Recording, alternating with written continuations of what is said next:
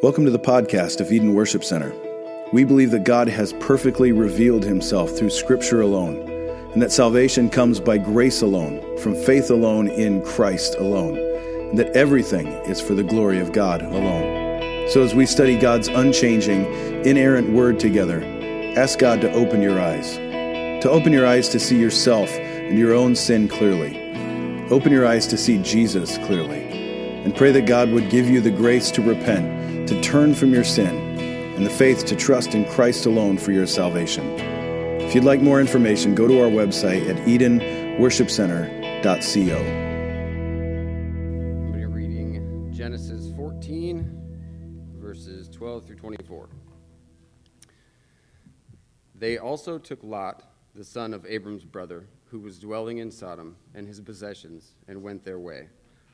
Then one who had escaped came and told Abram the Hebrew, who was living by the oaks of Mamre the Amorite, brother of Eshcol and of Aner. These were allies of Abram. When Abram heard that his kinsman had been taken captive, he led forth his trained men, born in his house, 318 of them, and went in pursuit as far as Dan. And he divided his forces against them by night, he and his servants and defeated them and pursued them to Hobah, north of Damascus. Then he brought back all the possessions, and also brought back his kinsman Lot with his possessions, and the women and the people. After his return from the defeat of Ch- Chedorlaomer and the kings who were with him, the king of Sodom went out to meet him at the valley of Shaveh, that is, the king's valley. And Melchizedek, king of Salem, brought out bread and wine. He was priest of God Most High. And he blessed him and said, Blessed be Abram by God Most High, possessor of heaven and earth, and blessed be God Most High, who has delivered your enemies into your hand. And Abram gave him a tenth of everything. And the king of Sodom said to Abram, Give me the persons, but take, take the goods for yourself. But Abram said to the king of Sodom, I have lifted my hand to the Lord, God Most High, possessor of heaven and earth, that I would not take a thread or a sandal strap or anything that is yours lest you say, I have made Abram rich. I will take nothing but what the young men have eaten and the share of the men who went with me. Let Aner, Eshcol, and Mamre take their share. Let's pray. Lord, I thank you for your word. Thank you that we, we can have it and read it and worship you so freely here in America. Um, Thank you for sending Jesus uh, to die for us, uh, us who do not deserve it in the least. Uh, it's a Pastor John to you. As you bless his uh, what he's gotten and what he's what he's uh, speaking for you today. In Jesus' name, Amen.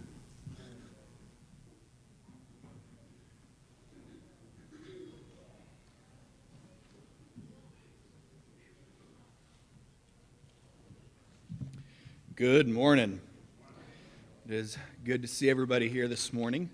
And uh, just if you think about it today, uh, so I was talking with different families uh, last week. Many of them said they were going to be out of town this weekend, uh, either camping or doing a family trip. So if you think about it today, be praying for those families who aren't here this morning as they're spending time together as a family, because that is such an important time, uh, sometimes a set aside time where it's just family.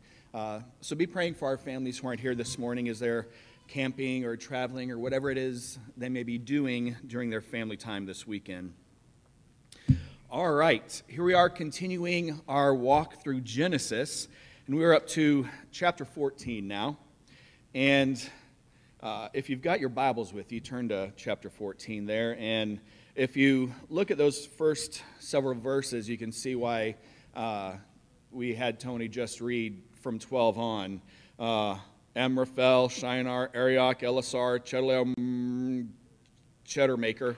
Uh, I'm just all kinds of interesting names there. Uh, and these, uh, instead of reading through all these names, I'll give you a rundown of what that passage is saying.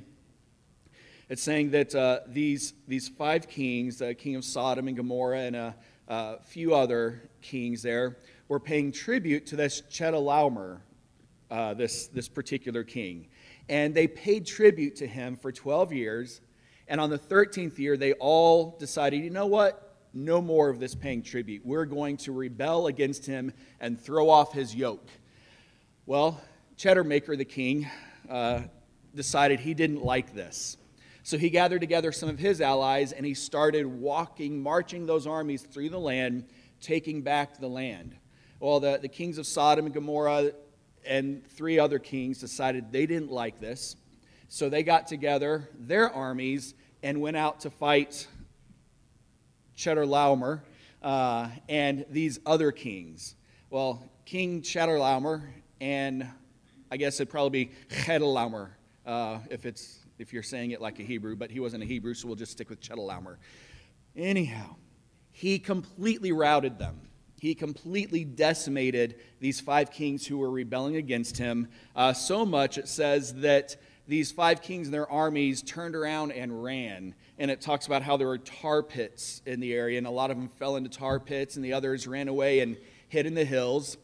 So this left the cities completely open to these, these four kings who were trying to take the land back. And it says that they just marched right into Sodom, took all the people captive, and took all the possessions of Sodom. And it says there in verse 12, they also took Lot, the son of Abram's brother, who was dwelling in Sodom, along with his possessions, and went their way. So Lot was in uh, all these people who had been taken captive. So that's what all those names have to do with our passage. That's, that's the background of what's going on today.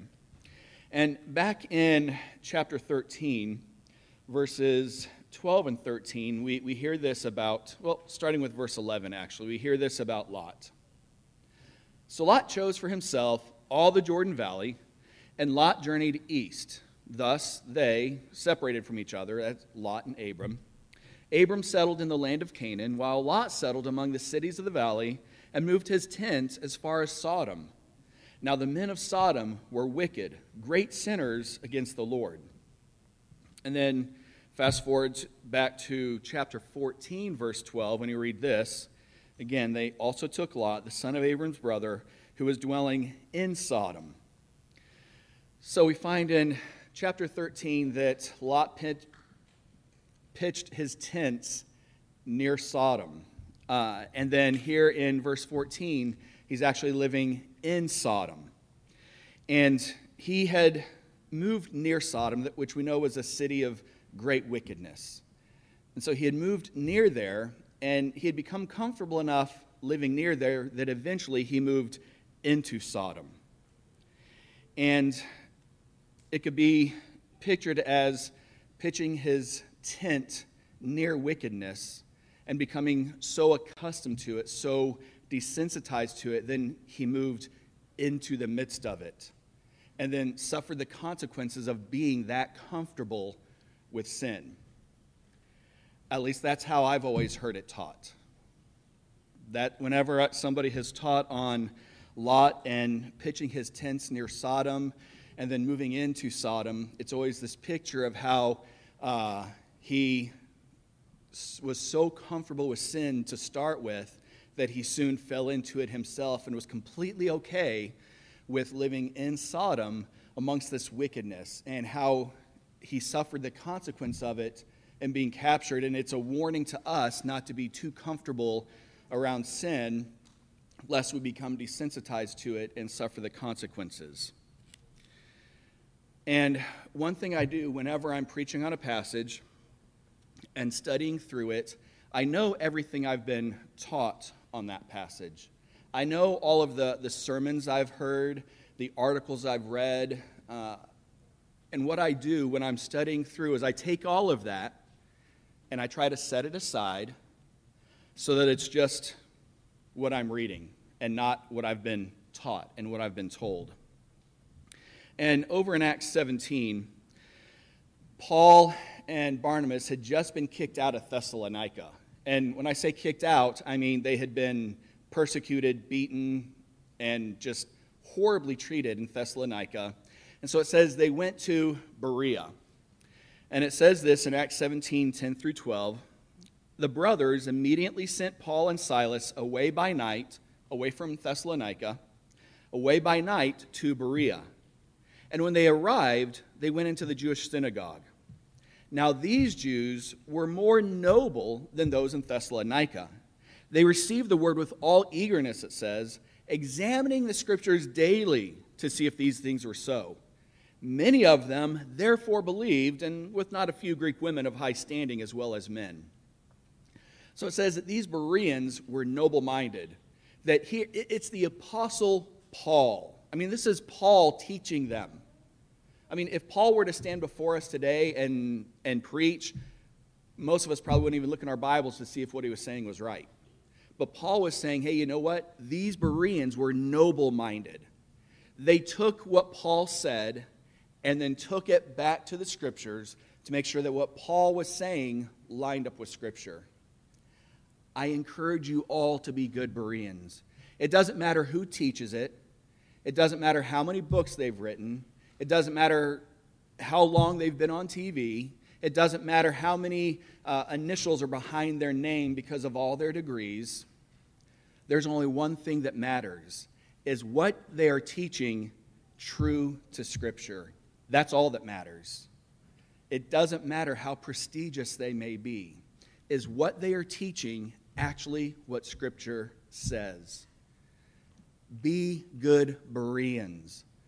Be good Bereans. Take what you hear being taught, take what you've read in a book, make sure it lines up with Scripture. Because as I was uh, getting ready for this, all of my notes were along the lines of Lot becoming comfortable in his sin and suffering the consequences for it.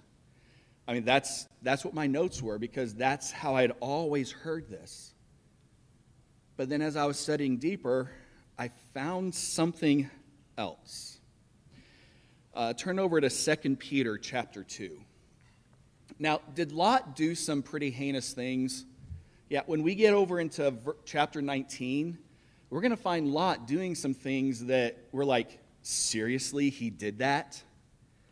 And so we often picture Lot as an example of what not to do. That he was somebody who had gotten so comfortable in sin that he himself fell into it, and now he is our warning for doing that.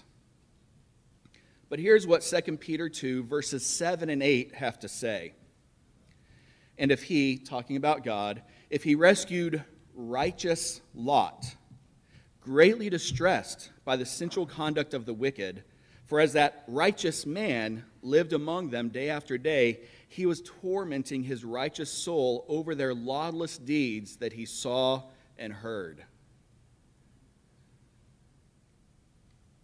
I'm like, wait a second. You mean Lot, the person we point to as being unrighteous because he got so comfortable and caught up with sin? That, that Lot the one who is used as the warning to us all about what happens when we become comfortable with sin.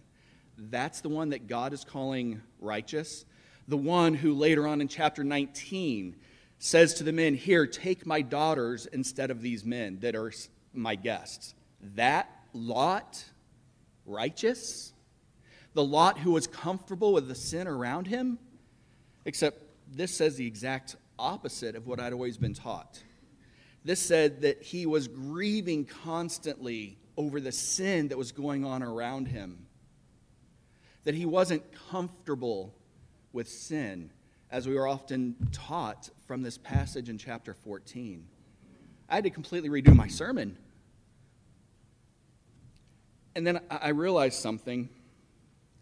We, we look at something like in chapter 19 and what Lot did in chapter 19, which I'm not, I don't want to steal too much thunder from whichever one of us, me, Matt, or Harold, is preaching on chapter 19 later, we look at that and then look at what Lot did. Therefore, he is in the category of unrighteous.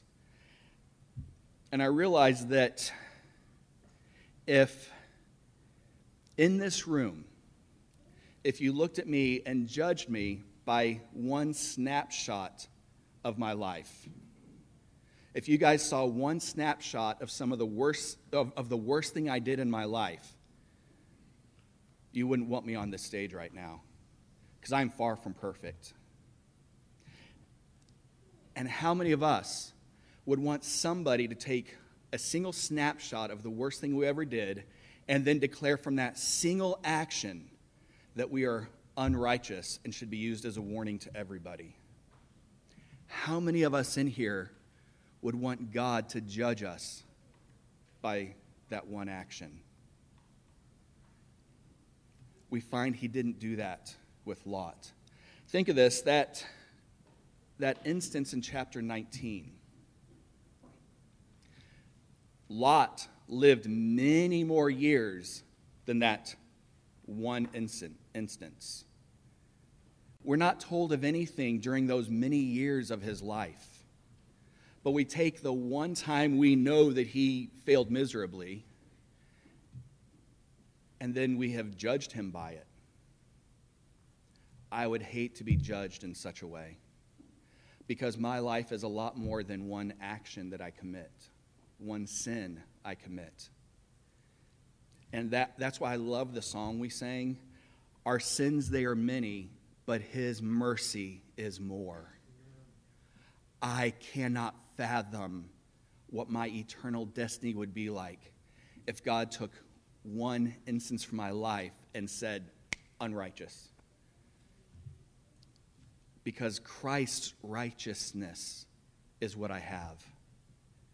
If we judged one another by an instance of unrighteousness, we would all have to stay away from each other. I can't be around that person because look what they did this one time. I can't be around that person because look what they did this one time. And honestly, it was very convicting to me because I, I like to think of myself as a not judgmental person. But then the way I thought of Lot was completely judgmental.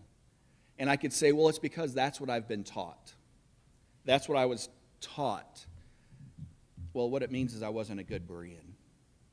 That's why it's so important for us to be good Bereans. There was more to Lot than this one instance, and there's more to you than the one instance where you failed miserably. And God knows that. Because who is it who declared Lot, who declared Lot righteous? God. God knew there was more to Lot than this instance of his failure. God looked at Lot's heart.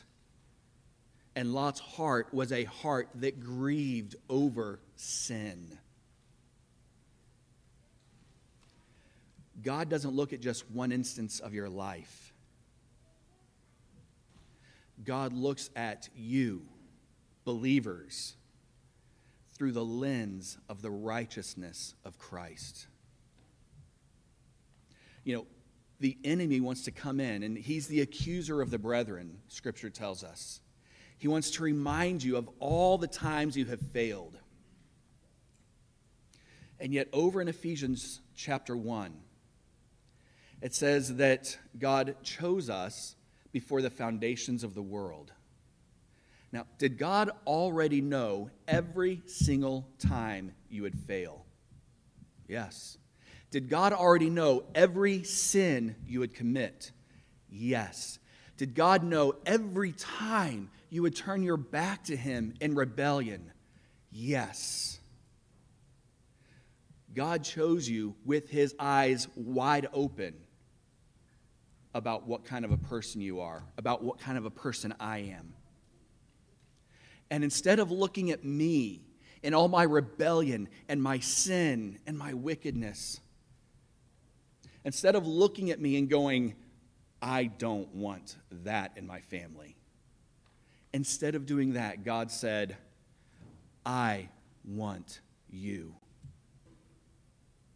He looked at me and said he wanted me. And so he sent his son so that just like with Lot, I could be declared righteous before him because of the righteousness of Christ. Our sins, they are many, but his mercy is more. I think what we learn from this instance of Lot and him living near and then in Sodom isn't that Christians shouldn't be in places where there is sin going on. How many guys live in town? Is there sin going on in your town? no, we can't live anywhere, guys, uh, unless we're just in this like little commune with ourselves. There still be sin. yeah, that's right. All right, uh, we're going to be hermits. Uh, still be sin. Man. Nowhere in Scripture does God say Lot was wrong or in sin because of where he lived. We do find that God declared him righteous, and then we know that his heart grieved and was tormented by the sin going on around him. So I would ask you this are you grieved and tormented by the sin that is going on around you? Much like the, the catechism that we read this morning. Are you grieved so that you have to stand up when there is sin going on around you? Is your heart burdened by those around you who you know are not believers? Are you grieved and burdened? That's something we can learn from Lot. And here's something else we can learn from Lot. Was he a righteous man? Yes. What happened when these kings descended on Sodom? He got taken prisoner along with everybody else. He got taken prisoner along with everybody else. Uh, Matthew 5:45, Jesus is talking and he says this. For the Father makes his sun to rise on the evil and the good, and sends rain on the just and the unjust. In other words, Jesus is saying, good things and bad things happen to both the righteous and the unrighteous. God never guarantees that when, because we are righteous, that nothing bad will ever happen to us. Say, but wait, one of the songs we said, we sang this morning said, he is, the Lord has promised good to us. So, how can you say that bad things will happen? Here's what happens when we talk about, like Romans 8 28, for we know that all things work together for good, or sing a song that says, The Lord has promised good to me. We then define good and then expect God to act according to our definition of good. But if we look at Romans 8 28, where it says, For we know that all things, uh, God works all things for good to those who love him and are called according to his purpose. He then goes on in verses 29 through 32 to define what good means. In those verses, God defines good as this making you more like Jesus. God promises us this that everything that He brings into our lives, He will use to make us more like Jesus because what is better than that? What is better than that? To be more and more like Jesus every day. And God says He will make sure that everything in our lives helps us get there. As believers, as followers of Christ, 1 John 3 says this that everybody who has this hope in Christ will purify themselves to be just like Him. In other words, when we have that hope, that's what we want, is to be more and more like Jesus. And God says, because your desire is to be more and more like Jesus, He says, I will work everything to bring that desire about in your life. That's how much God loves us. That the greatest motivation in our lives to be like Jesus, God does everything to make it happen for our good to make us more like Jesus. And that means sometimes it rains on us. Sometimes, eh, how many guys, sometimes it's not rain, it is a storm. Sometimes it storms. But it is because God is working to make us more like Jesus. What an incredible God we have that He would do everything to bring about our greatest heart's desire to be like Jesus. So that's what I learned about Lot this week. Again, I had to completely scrap several hours of, of my sermon, uh, well, of my notes. Believe me, I didn't scrap any hours of my sermon. We still got like four hours left. So, uh, but it really was incredible as I went through here, and my mind was blown when I read that passage out of Second Peter. I've read it before. I don't know why. I've read the, through the Bible. I've read that before, but it just never really clicked until this week. Lot was a righteous man. What an incredible God we have that He doesn't look at us through a singular action, He will look at us through who His Son is in our lives and declare us righteous. What an incredible God we have. Then in verse 13, it says, Then one who had escaped, so these kings took everybody captive. It says, Then one who escaped came and told Abram the Hebrew. Uh, so, in other words, this guy escaped, came and told Abram, Hey, Abram, your nephew's been captured. His family's been captured. They've taken everything. So, Abram gathers together 318 of his trained fighters. He goes to some of his allies, and he and his allies go out. Now, get this five kings, five kings have already amassed their armies and gone to fight these other four. And these four kings and their armies completely decimated these five kings and their armies. Now, Abram, he gets 300 guys, goes and gets a couple of his friends and their armies, or I should say their guys, and they go to fight against these four kings who just completely decimated five kings and their armies. Not looking real good for Abram. Yet, Abram reigns victorious. And Abram rescues Lot and his family. He recovers all the people, he recovers the possessions. And then down in verse 17. After his return from the defeat of Chedorlaomer and the kings who were with him, the king of Sodom went out to meet him at the valley of Shaveh, that is, the king's valley. And Melchizedek, king of Salem, brought out bread and wine. He was priest of God Most High. So Abram finishes his defeat of these four kings, and as he is returning home, uh, the king of Sodom comes out, and then the king of Salem, Melchizedek, comes out. Uh, and you know, when we preached through the book of Hebrews, was that last year, a year before? Uh, when we preached through the book of Hebrews, we spent a lot of time on Melchizedek because he is talked about a lot over in the book of Hebrews. So I'm not going to spend a whole lot of time this morning talking about Melchizedek. Uh, but we know this from the book of Hebrews about Melchizedek uh, that he was a foreshadow of Christ. Well, what that means when we say he was a foreshadow, it means that he is pointing to Christ. But he wasn't Christ. He's pointing to.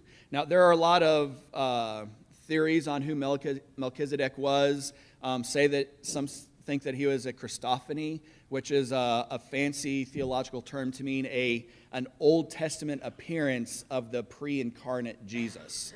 Um, he could have been maybe, maybe not. Um, some think, I found this out this week, some believe that he is an alien, that, uh, that Melchizedek was an unfallen Adam from another planet, and that he came here to observe how the fallen Adam on this planet and his progeny, um, how it was going with their redemption plan. So I'm, I'm tempted to go with that. Yeah. I thought that was one of the more far out. I'm like, oh, yeah, I can totally read that right there. He was definitely an alien, definitely. Um, what we do know is this for sure he was a foreshadow of Christ. That's what we learn from the book of Hebrews. Uh, it says that uh, just like Melchizedek had no beginning or no end, figuratively, uh, in other words, Melchizedek just appears here. We've heard nothing about him before, and we hear nothing about him after. So it's like he had no beginning and no end, figuratively speaking. And this is a foreshadow of Christ who literally as God the Son, has no beginning and no ending. He is a priest. Jesus is called a priest in the order of Melchizedek. In other words, because Melchizedek had no beginning and no end, his priesthood lasts forever. And it's saying that Jesus' priesthood is like that. That as our great high priest, he will always and forever be our great high priest. And that here it says that uh, Melchizedek, king of Salem, brought out bread and wine. He was priest of God Most High. Once the Mosaic Law came along, it was not allowed for a king to be a priest or a priest to be a king. You weren't allowed to be both according to the, the Mosaic Law. You were either king or your priest, but you could not be both. And it says that Jesus is our high priest after the order of Melchizedek. That Jesus is our King of kings and our eternal high priest. That there is no need for another king, there is no need for another high priest. We have Christ. And, and, and we know that, uh, that that is the foreshadowing of Melchizedek because of what we read in the book of Hebrews. And in this passage, it says that uh, he brought out bread and wine. And some will talk about uh, him bring out the, the bread and wine as a foreshadowing as well of the sacrifice of Christ. Maybe, maybe not, but I do know this the text doesn't say that. And, and nowhere in Hebrews does it say that. Now, what we do know is that bread and wine was a traditional show of hospitality and friendship. That when, when you met somebody, when you, you initially, initially meet them or have them over, you bring out bread and wine as that show of hospitality and friendship. When people look at this passage and make that bread and wine more, what they're doing is they're spiritualizing the text.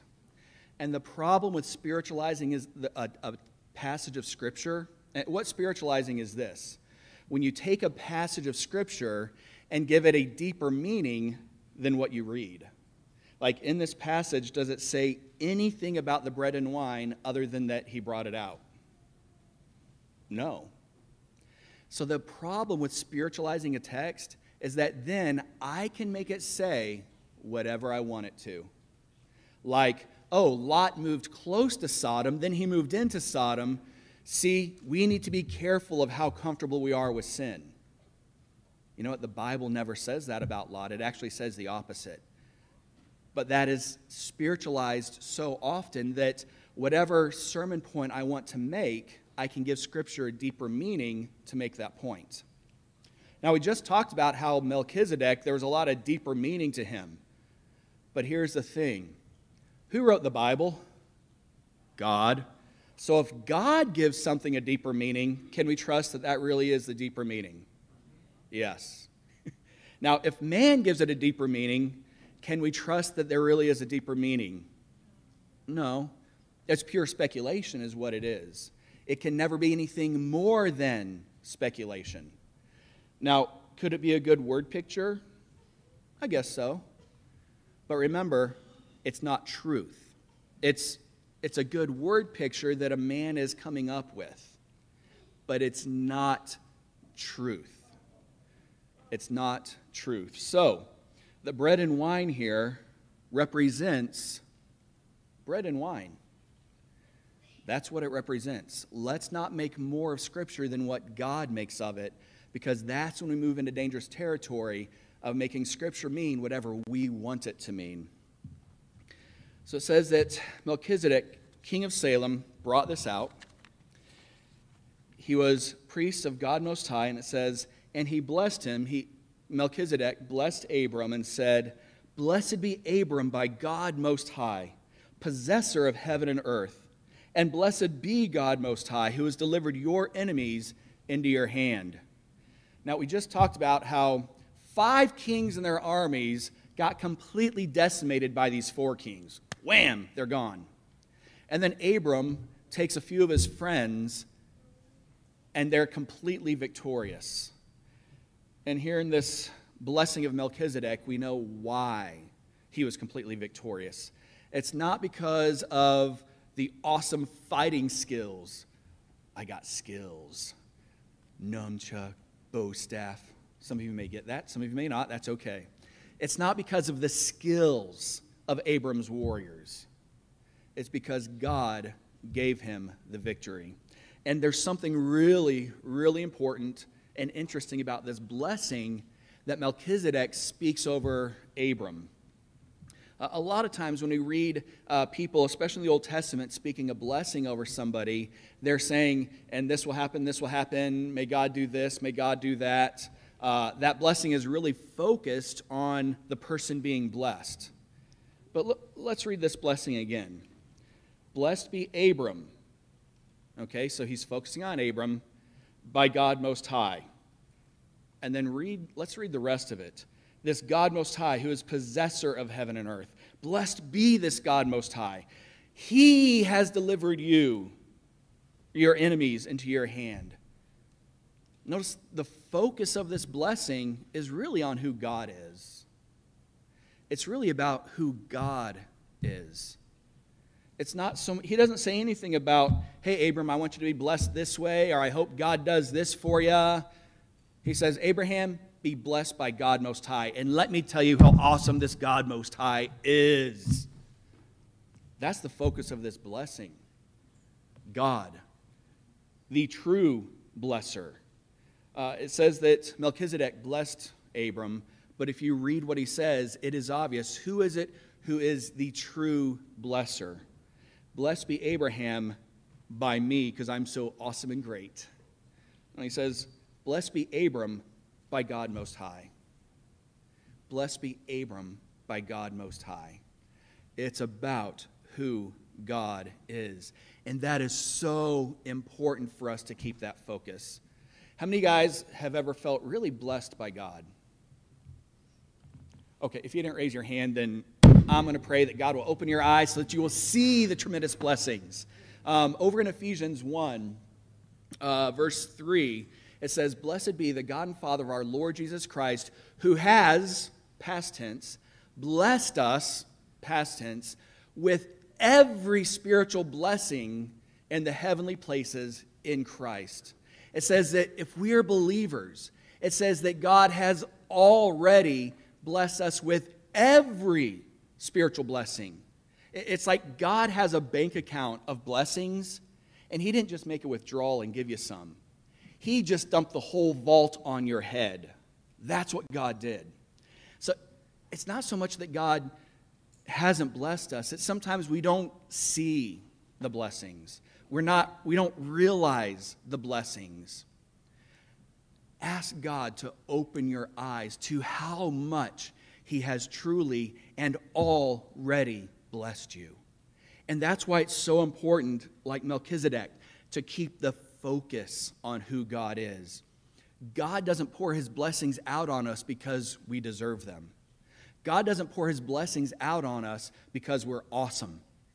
God pours his blessings out on us because he is awesome. And that he looks at our lives, and just like with Lot, calls us righteous because of who Christ is. It is all about who God is. That's why we are blessed, because in Christ we have been made righteous, and it is through Christ that He looks at us. It says more about God that we are blessed than it does about us. But it's also important to keep the focus on God because sometimes we either start taking blessings for granted or we don't even acknowledge, hey, Lord, thank you for blessing me. It's important to keep that focus on the blesser and not the blessing. I got saved into a movement where it was all about the blessing. And that was poured into me for seven years seeking the blessing, seeking the blessing. Oh, ah, seek the blesser. Seek the blesser. That is one of the most, oh, sorry, I get passionate. to seek the blessing is to miss the whole point of who God is. He is worth so much more than the blessing. Seek the blesser. And you know what? He'll take care of the blessing. He'll take care of the blessing. Seek Him. Seek the blesser. Let Him take care of the blessing. He knows the best way to do it. He knows what blessings you need. Don't seek the blessing, seek Him. He is the treasure, not the blessing. Sorry. Seek God, not the blessing. Keep the focus where it needs to be. Keep the focus where it needs to be. And then it says this it says, And Abram gave him a tenth of everything. And the king of Sodom said to Abram, Give me the persons, but take the goods for yourself. This wasn't actually the king of Sodom being all good and kind and saying, Because you did this great thing, why don't you keep these? Actually, it, was kind of like the unspoken rule of the day that the victor got the spoils. So the king of Sodom was merely saying, Yeah, you're the victor, so just give me the people and take what's yours. Uh, it's not because he was being all thankful and gracious to, to Abram. He was merely acknowledging that the rule of thumb for the day was to the victor belong the spoils. And then Abram says this But Abram said to the king of Sodom, I have lifted my hand to the Lord God Most High, possessor of heaven and earth that I would not take a thread or a sandal strap or anything that is yours, lest you should say, I made Abram rich. I will take nothing but what the young men have eaten, and the share of the men who went with me, but let Aner, Eshcol, and Mamre take their share. Now, real quick, I want to hit one point because there is one point I want us to end on today. Abram had a conviction that I will let no man say that he provided for me except God. But what did he say about Aner, Eshcol, and Mamre? Yeah, let them take their share. In other words, Abram is saying, I have a, a personal conviction, a personal oath that I have made. But I'm not, make, I'm not going to make these guys live according to my personal conviction. I'm not going to force them to live according to what I personally have decided for myself. There are some things in Scripture that are very black and white. It is right or it is wrong. But there are some areas where we have a personal conviction about certain things um, music, entertainment, different things where God doesn't say one is right, one is wrong. And we need to have personal convictions on those things. We need to say, you know what, this is where I stand on it. Uh, the book, or the chapter, chapter 14 of the book of Romans, actually, the whole chapter is about that. When Christians have personal convictions that aren't necessarily laid down black and white in Scripture, but they have a, a personal conviction. And some may say, uh, the examples he gives in Romans, some may uh, eat this, and others say, no, I cannot eat that. Some may honor the Lord on this day, others honor him on this day. And he says, You know what? Let each man be convinced in his own mind, and let him not judge the other. What do you mean you're eating that? That you can't eat that. Well, yes, I can eat that. Well, I've, I, I think it's wrong. Okay. But you can't hold me to a, your personal conviction, and neither can I hold you to my personal conviction what happens when we start stepping outside of what God calls right or wrong. We start getting into areas where we expect everybody else to agree with us, and if they don't, they are wrong and in sin. How many guys have ever had to change your mind on something before? I believe very few things the way I believed when I first got saved. Uh, now, there are many things that I hold dearly and cling to. They are hills that I absolutely will die on. That creed that we're going to be saying here in a few minutes, Those, those things are a hill to die on. But then there are some things that aren't. On those things, am I willing to give grace to my brother and sister who might believe differently than me? Especially when I'm not pointing to a particular passage to support what I believe. When we start taking our personal beliefs and telling everybody else they must abide by them or they are wrong, we are now in the wrong. As we see from Abram, he lived according to his personal convictions, but he didn't expect that for these other guys. In the book of Romans, that chapter 14, he then Paul then says this, whatever is not done in faith is sin. In other words, what he's saying is this if you think something is wrong, whether it is or not isn't the issue. If you think it's wrong and you do it, you are in sin. Why? Because here's what your heart just said I think this thing is sinful, but I'm willing to do it anyhow. So he's saying, don't judge your brother. Don't say that he has to live according to your personal standard. But if it is your personal standard, one, you better be convinced of it, and two, you better live by it. So that's what we see here with Abram. He was convinced and he lived by it. But he didn't judge those who were with him and said, Yeah, give them, give them their share. He didn't judge them, nor did he, did he go, Hey guys, you need to like step in line behind me and do the same thing. Important point there, but here's the, the really big thing here. Philippians 4 uh, 10 through 19 says this, and this is what I want to end on this morning. I rejoice in the Lord greatly, Paul says, tells the Philippians, uh, that now at length you have revived your concern for me. You were indeed concerned for me, but you had no opportunity. In other words, you had no way to act on that concern. Not that I'm speaking of being in need, for I have learned in whatever situation I am to be content. I know how to be brought low, I know how to, be, how to abound in any and every circumstance. I have learned the secret of facing plenty and hunger, abundance and need. Here's a verse we all know I can do all things through him who strengthens me. I can hit a home run through him who strengthens me. It's not what it means. We just read what it means. In I can do all things, I can learn to be content through Christ who strengthens me. Um, there are three rules of interpreting Scripture. First is context. Second is context. The third is context. Okay? So remember those three rules. He is saying that through Christ who strengthens me, I can learn to be content in all things. Says, Yet it was kind of you to share my trouble. And you Philippians yourselves know that in the beginning of the gospel, when I left Macedonia, no church entered into partnership with me in giving and receiving except you only. Even in Thessalonica, you sent me help for my needs once and again.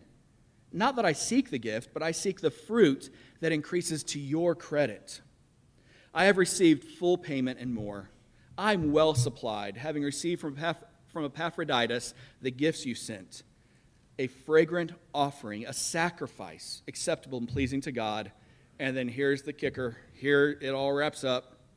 And my God will supply every need of yours according to his riches and glory in Christ Jesus.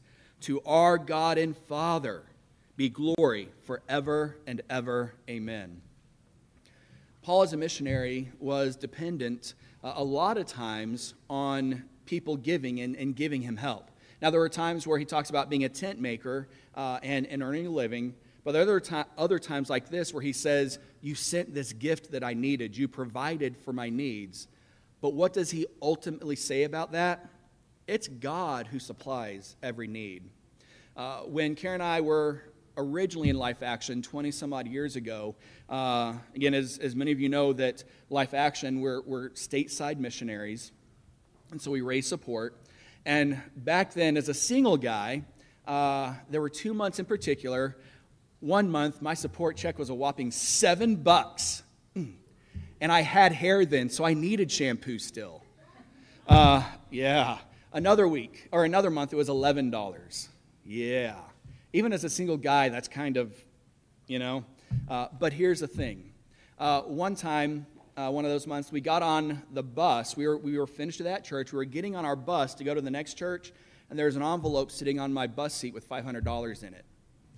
Another time, uh, when I had a support check like that, as we were getting ready to leave to head to the next church, uh, uh, one of my team members came and said, um, One of the church members gave this to me to give to you as an envelope. And in that envelope was a check for $1,000.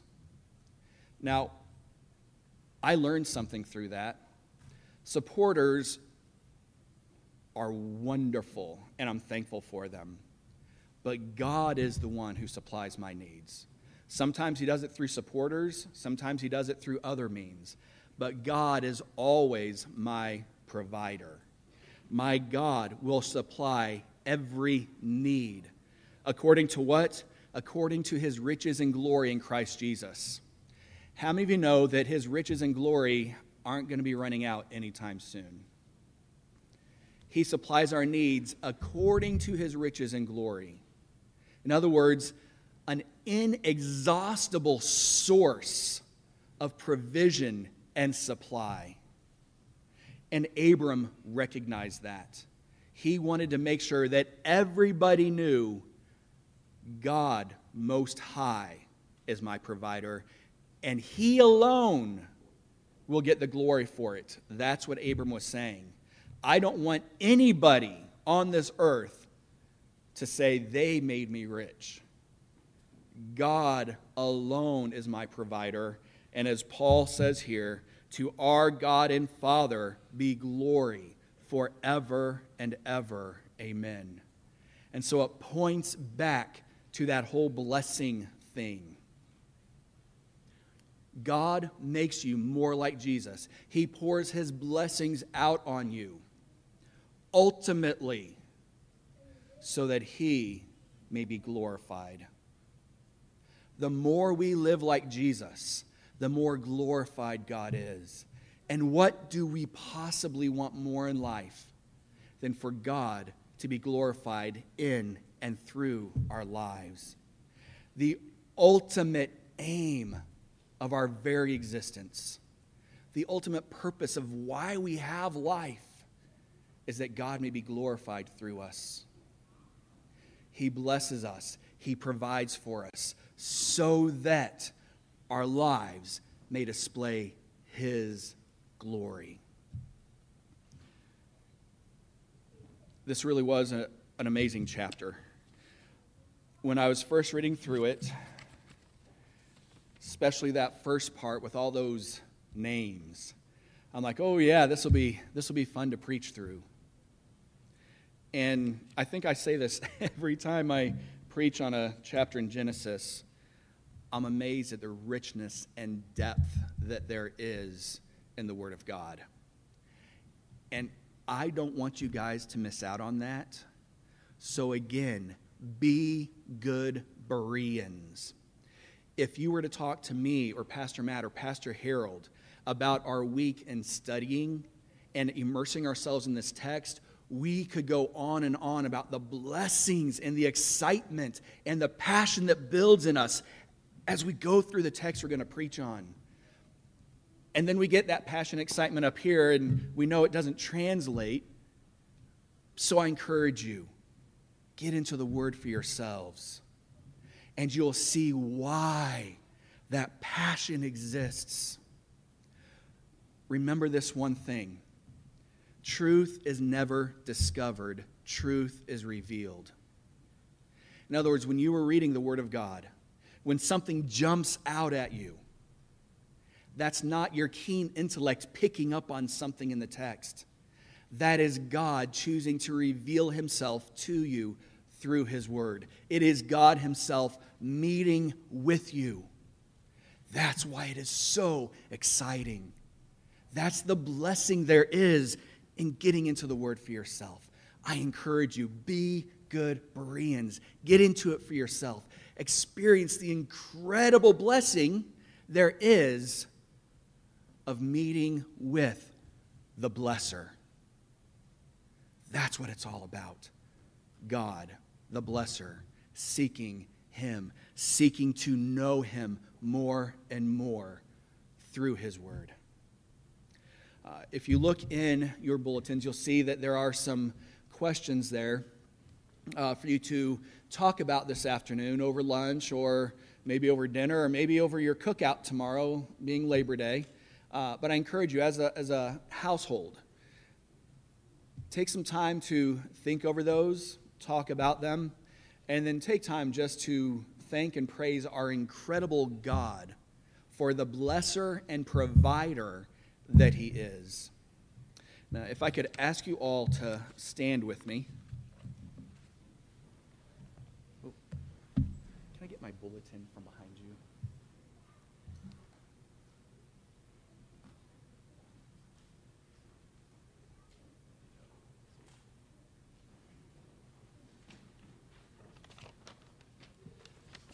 I want us together, before we celebrate what Christ has done with us through communion, uh, if you've got your bulletin, take that with you. And I mentioned the hill to die on, the things that we tenaciously keep a hold of as followers of Christ, the things that we will not let go, the things that we will not compromise on. And the Apostles' Creed nicely sums up those things. So join me as we say the Apostles' Creed. I believe in God the Father Almighty, creator of heaven and earth. I believe in Jesus Christ, his only Son, our Lord. He was conceived by the Holy Spirit, born of the Virgin Mary, suffered under Pontius Pilate, was crucified, died, and was buried. He descended to the dead. On the third day, he rose again. He ascended into heaven. He is seated at the right hand of the Father, and he will come to judge the living and the dead. I believe in the Holy Spirit, the holy Catholic Church, the communion of saints, the forgiveness of sins, the resurrection of the body, and the life everlasting. Amen. Man, that is our battle cry. This is something that as we recite this, think about what you're saying. Uh, this isn't just some rote prayer that we say. This is us declaring, This is the hill that I die on. These things are the things that my life is grounded and founded on.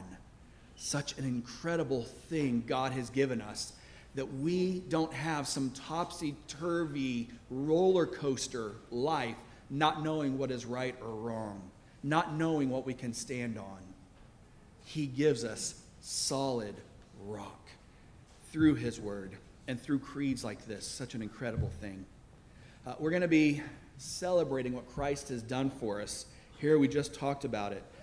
He was crucified, died, and was buried. He descended to the day, and on the third day he rose again and it says that he will come again to judge the living and the dead. We're going to take time to proclaim that, as Paul says in 1 Corinthians 11, that every time we take communion, every time we celebrate the Lord's Supper, we are proclaiming, the word is preaching. It says we are preaching his death, his resurrection until he comes again. So let us preach together, let us proclaim together this morning as believers the death and resurrection of Christ If you're with us this morning and you're, you're our guest, if you're a believer in Christ, please come and celebrate with us. We invite you to celebrate with us. If you're here this morning and you're not a follower of Christ, right now, actually, you, you don't have anything to celebrate. What you do have is something to seriously think about and respond to.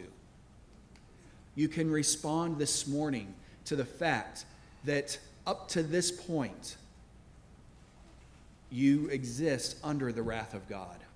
As we all once did, Paul says in Ephesians chapter 2, that all of us were children of wrath, children of disobedience. Yet, God wants to make you alive together with Christ, it tells us in Ephesians 2. And it's because of his great mercy and because of his great love for you, is what it says. God loves you deeply, He loves you dearly, and He has made a way for you to be made alive in Christ. So if you're not a follower of Christ this morning, I want you to think that over and then respond to it. If you are drowning and somebody threw you a life preserver, would you continue to drown while thinking about whether or not you should grab the life preserver? No, you grab it. That's what I encourage you this morning to do. Grab it. Don't think about it, grab it. If you would like to talk about it more, please come talk to me. Talk to Pastor Harold. There are many people in here who would love to talk with you more, but I invite you not to take communion this morning, but rather think over and respond to what Christ has done. Let's pray as the praise team comes forward. Father, thank you for the incredible gift of your salvation. Thank you that through the righteousness of Christ, you look at us as righteous. Not because of anything we have done or earned, but simply because of Christ. I thank you that those snapshots of my life don't determine my eternal destiny. I thank you that the gift of salvation, which was freely given, is what determines my eternal destiny. Lord, I thank you for the many blessings you have so richly, lavishly poured out on my life. And Father, I ask for each person in here that you, that you would open our eyes to, to truly see what you have given us. That it's not about material possessions, but God, it's about you revealing yourself more and more to us. That we will love you more, worship you more, glorify you more, Father. God, that is the true blessing, that we may know you, the blesser. And God, may we fervently seek after you. For nothing is greater than you. Nothing, Father, in this world can compare to who you are and who you want to be in our lives. Father, open our eyes to that truth of nothing else this morning. Open our eyes to that incredible, eternal truth that you are treasure beyond compare. Father, thank you for your grace. Thank you for your mercy. Thank you for your love. And may you be glorified as we celebrate what Christ did for us here this morning. In your name we pray.